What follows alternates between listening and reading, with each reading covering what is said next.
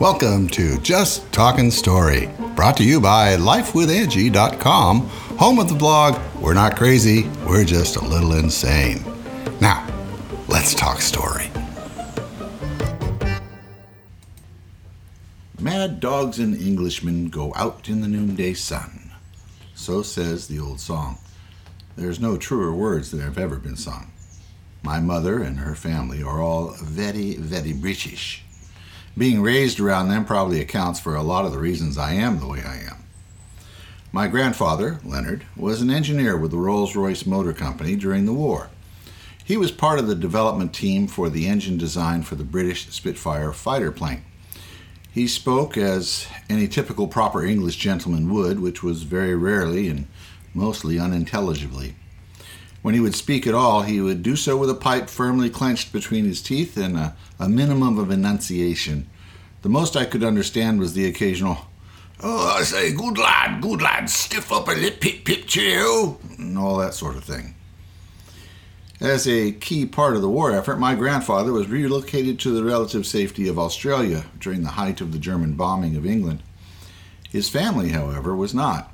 They were out in a small town called Yeovil near the coastal resort area of Somerset. My mother often related how she could hear the German bombers and later on in the war the dreaded buzz bombs flying over their houses on the way to London. It was during this time that my uncle Peter was born.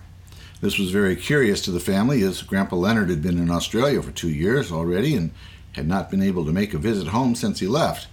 I suppose they assumed he was indeed a very brilliant engineer and had somehow impregnated my grandmother via the Postal Service. Well, the Postal Service may have been involved. We're not quite sure if Grandpa added anything to it. My grandmother, her name was Gwendolyn, uh, was not offering any uh, other explanation, and it wouldn't been, have been proper to ask anyway. I often wondered about my grandmother, as she was certainly a very strange person to a young boy as me. I remember the time she decided to uh, model my Auntie Pat's work costume for us during a visit. My auntie, my uh, mother's older and only sister, was a very famous exotic dancer during the war and afterwards in the USA. The entertainer Dean Martin would hire my aunt to pop out of the large cake at his uh, celebrity parties that he would host. I was told that my auntie had the incredible talent of making the tassels that were attached to the pasties on her ample bosoms to go in opposite directions at the same time.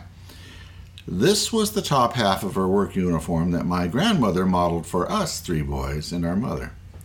Mom was not phased, but we were quite impressed. I told my grandmother, Gee, Auntie Gwen, uh, that's what we were instructed to call her, at least you'll never have to sweep the walk in front of you as long as you have that thing on. Uh, this was met with a cold stare from my grandma and a stifled snort from my mother. I have yet to develop the talent of being able to switch on my brain before engaging my mouth.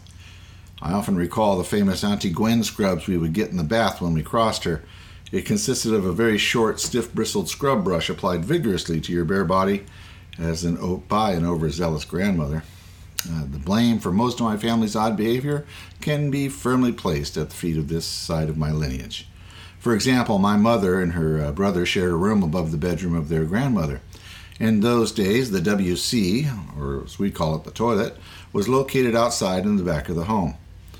At my, my, my at night, my great grandmother would, uh, who lived with them, of course, would use a white porcelain chamber pot that she kept under the bed. Uh, my mother and her brother once tied a large elastic band between the chamber pot handle and the bed frame, and then that night they would listen to the floor as Granny drugged the chamber pot out for her usual nighttime tinkle. When she let go of the handle and tried to sit down on it on the thing, it slid back under the bed and Granny's bum went down hard on the cold floor. This started Granny loudly voicing her displeasure and woke up the rest of the house. The next night, they started phase two of their plan. Instead of the elastic band, they sprinkled seltzer powder in the bottom of the white chamber pot. As they listened, they heard Granny drag the pot out and loudly feel around for any trick elastic bands. Finding none, she settled down onto the pot and proceeded, proceeded with the tinkling. When the warm liquid hit the seltzer, it caused a sudden foaming action that quickly met Granny's unsuspecting backside. This resulted in round two of the previous night's performance. I was told that my great grandmother died young. Hmm. Another account my mother related to me about her mother's quite selfish and greedy sister. It seemed that during the war years, the rationing of all goods was done. This included such luxuries as sweets and chocolates. A favorite snack of the day was called confection balls, which consisted of small pellets of baked cookie dough rolled in confection sugar. It came in a distinctive red striped bag. On one occasion, my grandmother managed to get a bag of these rare treats. As she was sharing them with the family, her sister came into the room and exclaimed, Oh, confection balls! May I have some? My grandmother offered the bag to her sister, who promptly grabbed as much as she could fit into her hand and stuffed them into her mouth. This irritated my grandmother to no end. The next week, she took the now empty bag and visited the rabbit pens behind the house. After procuring the conveniently similar shaped pellets that come out of a rabbit's little colon, she rolled them in powdered sugar and placed them in the familiar red striped bag. As she entered the home with her new bag of treats, her sister again exclaimed her delight and asked for a taste. Grandmother graciously offered her the bag, got the same result as last time. She happily watched her greedy little sister stuff a large handful of the treats in her mouth, and she never had a problem with her again. One of my favorite stories my mother would tell me about Auntie Gwen was the time early in my grandparents' marriage when they took in boarders to their home. Today it would be called a bed and breakfast inn, but in, in those days before the war it was common pl- practice in the English countryside. On this occasion, they had just taken in a new boarder, a, a young man approximately my grandfather's age, that was passing through the area on the way to a new job. Just before dinner, my grandfather told my grandmother that he was going to go upstairs for a bath and to come and get him when dinner was ready. When my grandfather went up to the bathroom, he found that the new boarder was already using the bath at the time, so he proceeded outside to finish some chores. When dinner was ready, my grandmother went upstairs to get Grandpa, and when she opened the bathroom door, she was met with the sight of a naked backside bent over, rinsing out the tub. She simply reached up between his legs and rang his bell while announcing, Ding dong, dinner's ready. She promptly turned around and headed downstairs, only to be met by my grandfather as he entered the home from his chores outside. To add insult to injury at dinner, this now much shaken young man was seated next to my grandma for dinner. She was serving fresh salmon.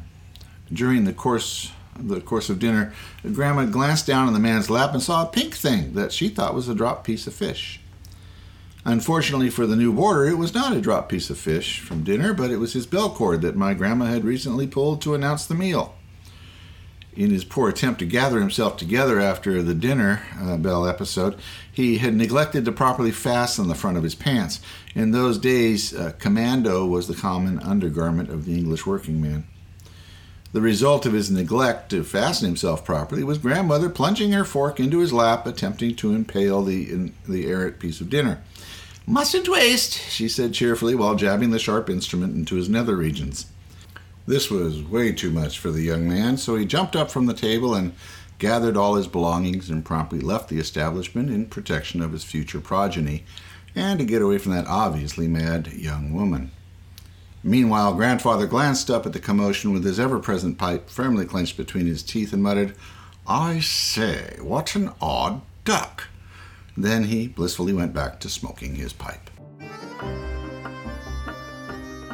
Well, I hope you've enjoyed that story.